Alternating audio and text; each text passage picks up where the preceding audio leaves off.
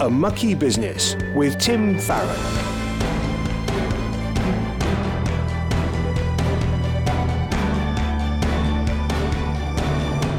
Hello and welcome. I'm Tim Farron, and this is A Mucky Business. It's the show where we get to look at the week in politics through Christian eyes.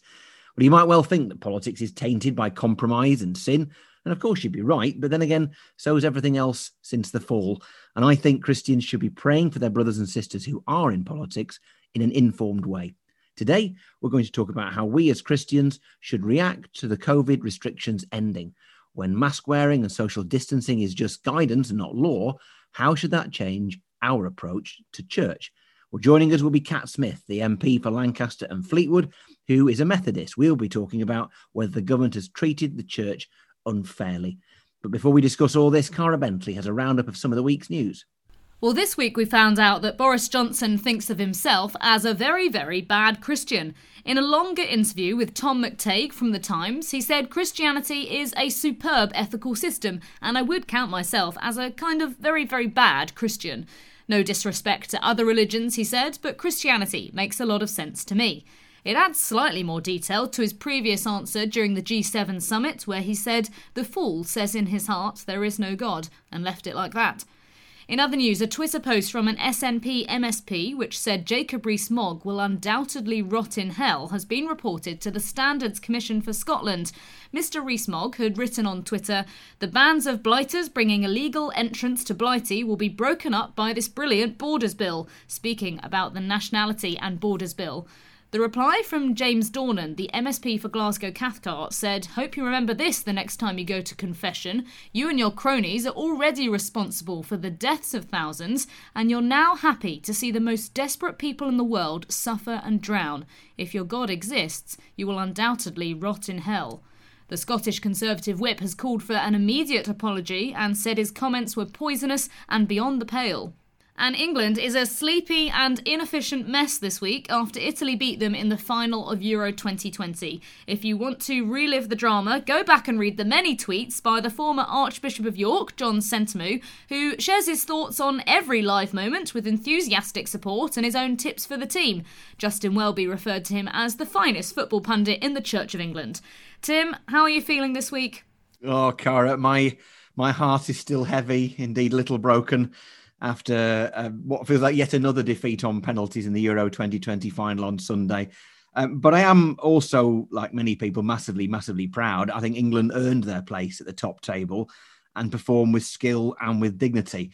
There is something about the way that Gareth Southgate and his players conduct themselves that make me pleased that my children look up to them. It wasn't always so for England teams, shall we say. Uh, football ought to be a unifier, and it mostly is this last four weeks, people of every political persuasion, race, and background have flown the St. George's flag. Obsessives like me have been joined by millions of the newly initiated who have now discovered the agony of yet another oh so near.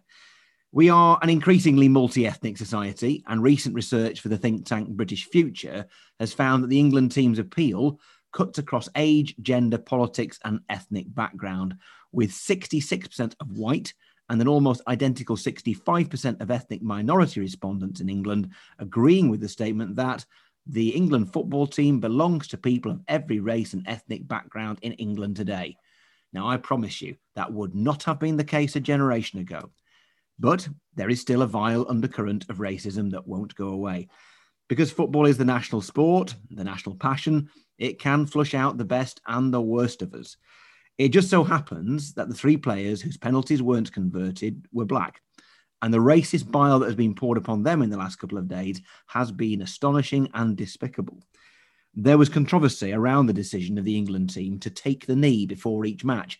Now, for some, this was seen as a Marxist woke conspiracy. Indeed, several MPs said they couldn't support the England team because of this gesture. Gareth Southgate himself made clear that it was being done purely to show solidarity and to support uh, those fighting against racism in football.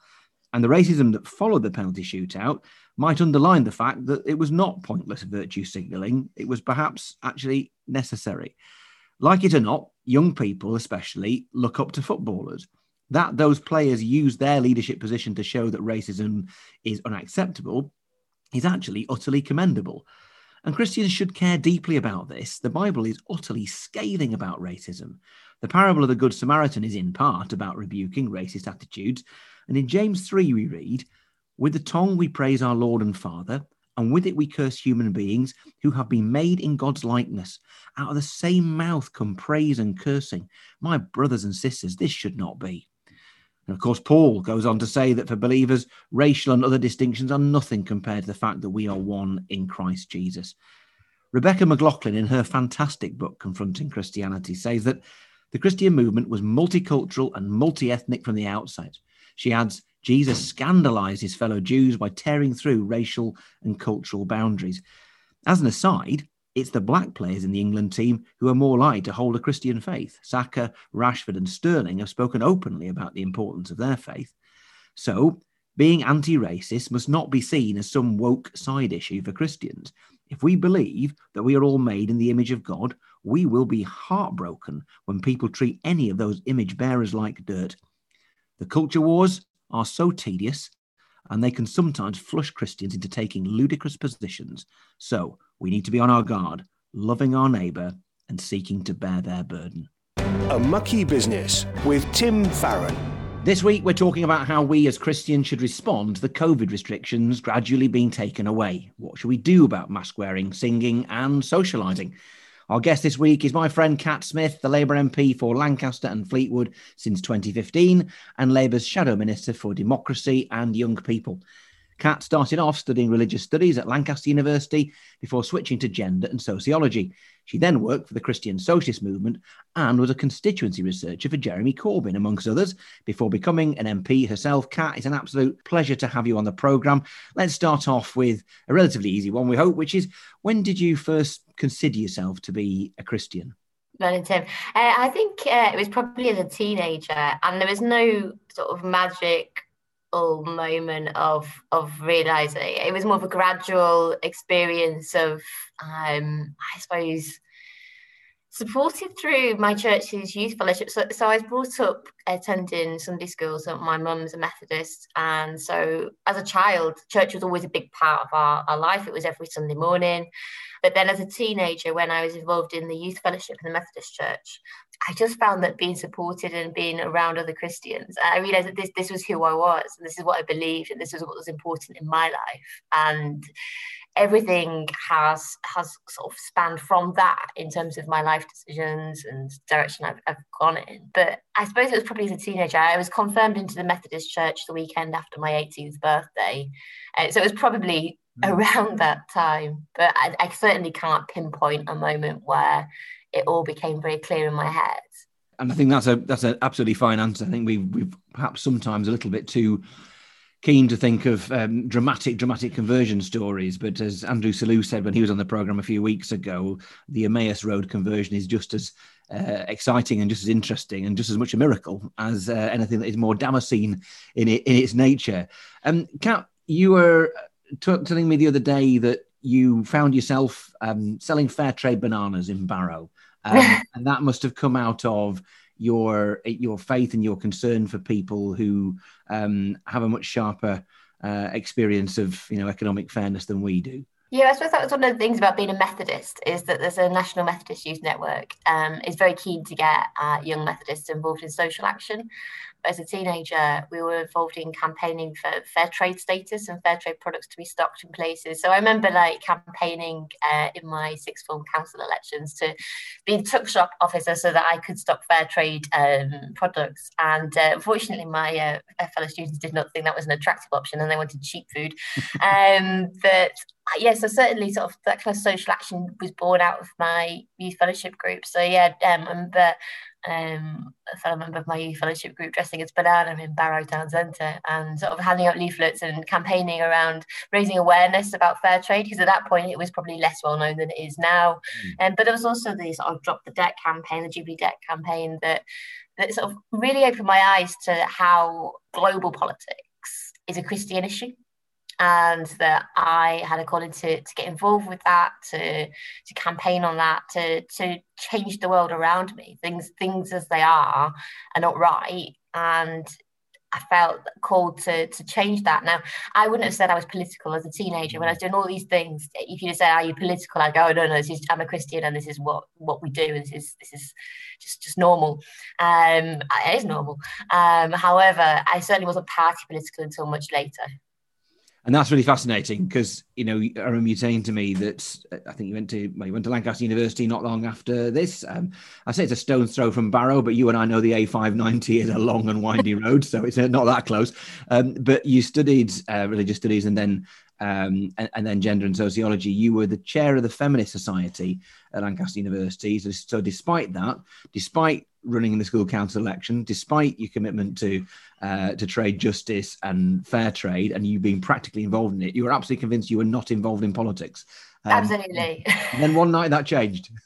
Yeah, well, uh, it was really strange because obviously I was political and I thought an awful lot about politics. And I was feminist and a Christian and I was active in social justice. But I still didn't think I was political because I thought political meant sort of party politics. And, and I know now that obviously that's not the case. Uh, but yeah, one night uh, I was out socialising with a couple of friends who were members of the Labour Party. We'd had a few drinks and uh, they invited me to join the Labour Party, and it seemed like a really good idea. Now, as it happened, that was my that was my voting direction. But I certainly didn't think I was the kind of person who joined political parties. Uh, but sometimes you get asked and you find yourself saying yes before you've fully considered it. So it wasn't a, um, thought through. I'm going to join the Labour Party and get involved in campaigning and party politics. It was very much an accidental and circumstantial joining of a political party, which is probably a bit odd to hear from a member of the Labour shadow cabinet that they stumbled into this. But sometimes um, we find that uh, there aren't such things as coincidences, and God puts things in, in our way to stumble over, and uh, because that's actually part of the wider plan. Absolutely, and it, it, one of the joys of doing this program is you hear people's stories, and some of them are very deliberate. Want to be an MP? This is the direction I'm going to go into. More more often, your journey your, your journey is typical in the sense that people feel called into it and almost don't realize they're involved until they're involved. So that's amazing to hear the the story. So um, you get involved in politics you um, uh, work for jeremy corbyn and other mps you then find yourself a member of parliament in 2015 tell me how that came about. Yeah, so I, I didn't think I wanted to be an MP. In fact, you know, I of as a teenager and certainly as a university student, that wasn't on my career plan. Uh, I very much wanted to be a social worker. Um, although when I was much younger, I wanted to be a firefighter for an awful lot of years. Um, so I've always had that sense of public service, but um, MP was not on my list of, of career options. And certainly, I don't think at Parkview School in Barrow-in-Furness it was ever considered as an option for any of us. Um, and so I suppose it was like through getting involved in politics, I kind of met MPs and I met politicians, and you suddenly realise that actually MPs are just normal people. Uh, well, normal-ish, and and you realise that actually it's about being a representative of your community, isn't it? And it's about being an advocate, and it's about campaigning and articulating things and and challenging. And, actually all of these were things that I was sort of doing a little bit of already. And obviously the, there was a vacancy for a Labour candidate in the Lancaster and Fleetwood constituency in the 2015 election uh, which was held by the Conservatives. Um, so, so I put my name forward and um, uh, getting selected as a candidate actually was was relatively easy. So I, certainly my local members have an awful lot of confidence in me. The general election was less easy, um, trying to uh, take out a, a, Conservative MP in a general election where Labour actually went backwards uh, was probably against the odds. But I did and um, found myself in Parliament in 2015 um, with every intention. And, and I reread my maiden speech recently and I, I, I don't it's not I don't recognise the person who gave it, but I had no idea what was coming down the track. Mm-hmm. I'd say politics in Westminster since 2015 has mm. been uh, a bit bonkers, uh, mm. unexpected. There has been so many twists and turns, and one of the first twists and turns I walked into was nominating my previous boss, Jeremy Corbyn, uh, to be leader of the Labour Party, with no expectation that he would get on the ballot paper, um, let alone what subsequently happened. Uh, so, so, I found that certainly my Westminster journey has been full of so many twists and turns I have no idea what's coming next. And that can be a bit disconcerting, but as a Christian, you have to know that God is in control. There is a plan, and you might not know what the plan is, but you have to trust and know that by trusting and just keeping going sometimes when you've no idea how this story ends is just the right thing to do and just to live out through your values. And there's been some difficult choices, Tim, in the last sort of six years as an MP, and you've faced them as well. Uh, there's been some really challenging things. You know, my constituency voted like the country. It was a sort of um, 52-48 split. So, so there's been strong opinions on the Brexit issues. There's been all kinds of challenging decisions around COVID. And through all of that, you, know, as a Christian MP, you've got the fallback that you, you've got your faith, and that can give you your values and your grounding. And and when it feels overwhelming and you're not quite sure which way to go, we, we've got that, and I think that is so precious. Uh, and I wish all my colleagues could could have such a fabulous relationship with God that they they know that God is in control because I think it would give an awful lot of people an awful lot of comfort. A mucky business with Tim Farron. You're listening to a mucky business. We're talking with Cat Smith about the life of a politician who's a Christian, ensuring that uh, as we go through these very difficult times, we make wise decisions, knowing that God is in control. Well, Cat, you talked about, I mean, your last six years, everything's happened under the sun, really. Um, and uh, so, so Brexit, all manner of other forms of, of chaos, and then a pandemic. The government decides, obviously, that this week, this coming uh, week, that the restrictions will become much more informal and less formal. Uh, there's been a lot of fixation upon mask wearing. Do, do you have a view about what we should be doing going forward?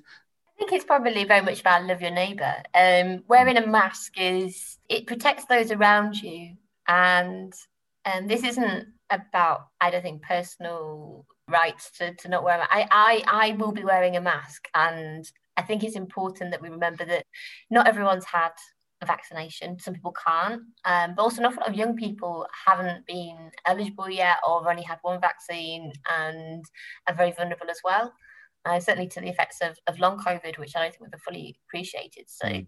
so I actually think that it, I know it's frustrating, and, I, and as a glasses wearer, I don't enjoy wearing a face covering and a mask. And uh, having spent six and a bit hours on the West Coast main line yesterday trying to get into London to come to work because of delays, you know, wearing a mask for six hours, wearing glasses on a train, it's just, it's just, it's not very pleasant. I'll be honest, but I'm sat in a carriage with people who I don't know their health status. I don't know how vulnerable they might be or, or who they live with, who their households are. Mm. Um, and it is it's socially responsible. And I just think it's polite mm. to, to, to make sure that you're protecting those around you. And it absolutely, you know, fits with our Christian values. Now, when it comes to church, obviously our experience of church has been you know, hugely affected. I know you were telling me that your service is still online, and that's the case for lots of people as well many church leaders have shown a sense of um, you know real concern that the government has been inconsistent over um, the rules of where you can sing. Sing at a football match, uh, sixty thousand people, but can't sing if there's fifty of you in a reasonably large uh, indoor space in church. Um, issues about whether face masks will continue inside church buildings and what have you. Uh, what what do you feel about how church leaders have responded or should now respond to these restrictions? This is such a tricky one because on on a really deeply personal point of view here, like I, I miss church. I miss going in. I, I, as a Methodist, I've never been particularly attached to church buildings. I've always believed that you you can worship wherever you are, and that I didn't think I was attached to church buildings. What I miss is that fellowship and that being around the members of my church and collective singing is so powerful. Uh, and there's a reason why they do it on the football terraces as well as in mm. churches. Like it is a powerful act and it, it can empower and inspire and, and that's why i miss it so much. And it's just not the same singing at my laptop screen uh, on zoom uh, on my own um, although my neighbors might hear through the walls so uh, i miss it. Of course i do. But in terms of like how the church is, is reacted i think it's important that we remember that these restrictions were not brought in to oppress us as Christians. It was not a targeted act. It was an act of, of, responsibility.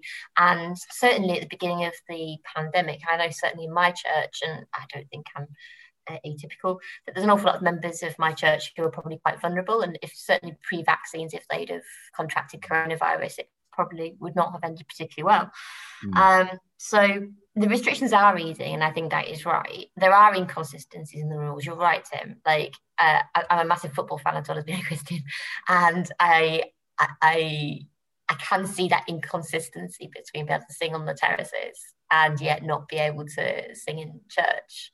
And I can't wait to get back to it. I really, really can't wait. You've missed, it just occurred to me as a Barrow fan, you have missed I know. the whole of Barrow's first season in the league for decades, and they nearly went back My down life. again. so you might have missed that one year, but luckily they've stayed up and all is well. Um, yes, now I guess obviously there is this concern, and you've hinted at it, that I hear from some quarters that the government is being um, at least thoughtless about churches and may even be targeting Christians. But um, you you don't think that, but that there are inconsistencies, and uh, when there are inconsistencies that affect us as Christians, how do you think our our attitude to government should be? Yeah, I mean, I think the government's inconsistency probably is born out of the fact that church attendance is not a major driver of the economy, and that seems to be the key uh, to whether or not you get the freedoms. So I, can I can see how the government have, have had a blind spot on it. I disagree. I, I think it should have been more of a priority. I think the spiritual well-being of the nation is incredibly important, as, as is, as is the economy. In terms of how we should react as Christians, I think it's just a case of realizing that things happen for a reason and as much as I cannot wait to get back to my church building and to to have all those experiences again, the online experience has actually brought new people into my church. Mm. It has challenged us in terms of how we conduct worship, how, how we include people, and although it's been incredibly difficult, there have been some really positive changes. Um, I think in many churches where I know um, I've got a friend who's recently become, become a vicar, and he was saying how he will just continue recording his sermons on a Sunday and his church service on a Sunday and sending out to those that actually physically can't get into the church building um, because they're frail or disabled or for other kind of practical reasons. And as someone who is, uh, I'm a single parent myself, and um, it can be a bit tricky sometimes to get me and a preschooler out of the door and into a church building on my own on a Sunday morning if he's not cooperating. And you know what, actually being able to just like open the laptop and wear your pajamas and worship in your living room in your pajamas. It's, a, it's a very casual church these days. And, and you realise that there's people who are there and they're baking in their kitchen whilst they're at church service. You can't do that in person. And I think it probably uh, in some ways it's made church more accessible and hopefully has brought more people to Christ um, in that. And I've seen that in my own church. We've had in the last uh, sort of 16, is it 16 months we've had coronavirus restrictions about that. Uh, we, we've had people becoming members of our church in that time and being welcomed in online services. It feels like there's been slightly more of that happening virtually than we ever had physically. Cat, you've given us loads to think about, and it's been wonderful to talk to you. We have run to the end of our time, sadly, but we're so grateful to you for your time and for your witness and for your service and for being a, a jolly good sport and giving us your time. And uh, been a real blessing to spend time with you. We will see you soon. A Mucky Business with Tim Farron.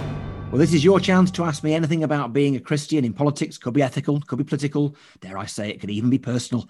Well, this week we've got a question from Kevin. He says, Are the culture wars we keep hearing about a secular version of the Catholic Protestant divide? People on each side have a near religious fervour, where those on the opposite side are not just wrong, but inherently bad. Kevin, I think you've put your finger on something really important. Perhaps looking back in history, often the Catholic Protestant divide wasn't that much about theology and was more about culture and people just hating people who are different uh, from them. I guess we see in the culture wars, as we, talk about it now, a group of values that uh, supposedly are on one side, a group of values and identifiers on the other. And if you're on either side, you're detested by by the other. I think Christians should be really careful about that. That's why I think the culture wars are poisonous because you know, whose wars are they and, and, why are they being operated? And I think it's because they work in the interests of you know certain political movements. To if you say a certain thing, if you show a bit of leg, if you blow a little dog whistle on one issue or another, it can make people on your side rally to your flag and offend everybody on the other side um, without wanting to single anybody out. But part of Donald Trump's great appeal wasn't that people particularly liked him, but because he offended people that you don't like, so to speak. And I think as Christians, we should be more concerned about truth and we should want to see um, reconciliation. And we should be very concerned when we see disagreements becoming desperately, desperately personal political divides might be in the past where you belong to one political party or another, but we might generally agree about the nature of Britain, the history of Britain, and the future of Britain. And we disagree on tax policy and nationalisation or privatisation. And therefore, we could kind of get along. It'd be like cricket, you know. Um, but now it almost seems that if somebody's on the other side of the culture war to you, they are less human um, and they are to be vilified. And that's why Christians should be really, really, really careful and on our guard not to get drawn into it.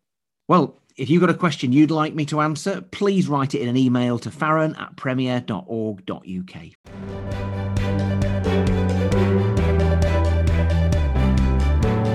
Well, as we come to the end of this week's podcast, I'd love it if you join me in a moment's prayer. Well, loving Heavenly Father, we thank you that the hairs of our head are numbered, that not a sparrow falls to earth without you knowing and caring about it. And that means you care about stuff that we might otherwise think is trivial, like football. Um, and we just pray that you bless all of those who feel wounded and saddened by um, England's failure to win the European Championship. In particular, though, we care and pray for um, those who've been at the sharp end of racist abuse following that um, game. We think of Saka and Rashford and Sancho. Uh, pray you comfort them um, and ease the burden that they feel as those who took part in the penalty shootout and didn't score. We also pray um, that against the vile racism that's been out there and that you would instill in the heart of every person in this country uh, a love for our neighbour, a um, an absolute uh, opposition to to racism and a commitment to stamping it out in all the influence that we may have in our lives. Lord, we also pray um, in these coming days for our country and for everybody in it as we look to unlock. We pray for wisdom for our Prime Minister and for our new Health Secretary and for their medical advisors that right choices will be made and that all of us throughout society would make choices which put our neighbour first rather than thinking of ourselves. We just pray for an exit from this sad and difficult time of the pandemic. And we just ask that you would use this um, this experience to your glory, drawing more people to you. In Jesus' name, we ask all these things. Amen. Well, next week we'll be joined by Derek Thomas, the MP for St Ives in Cornwall, and that'll be our last episode before the summer break. Thank you so much for listening. I've been Tim Farron. You can listen to the podcast of this program online by searching for A Mucky Business. Don't forget, if you have any questions you'd like to put to Tim in a future show, email farron at premier.org.uk.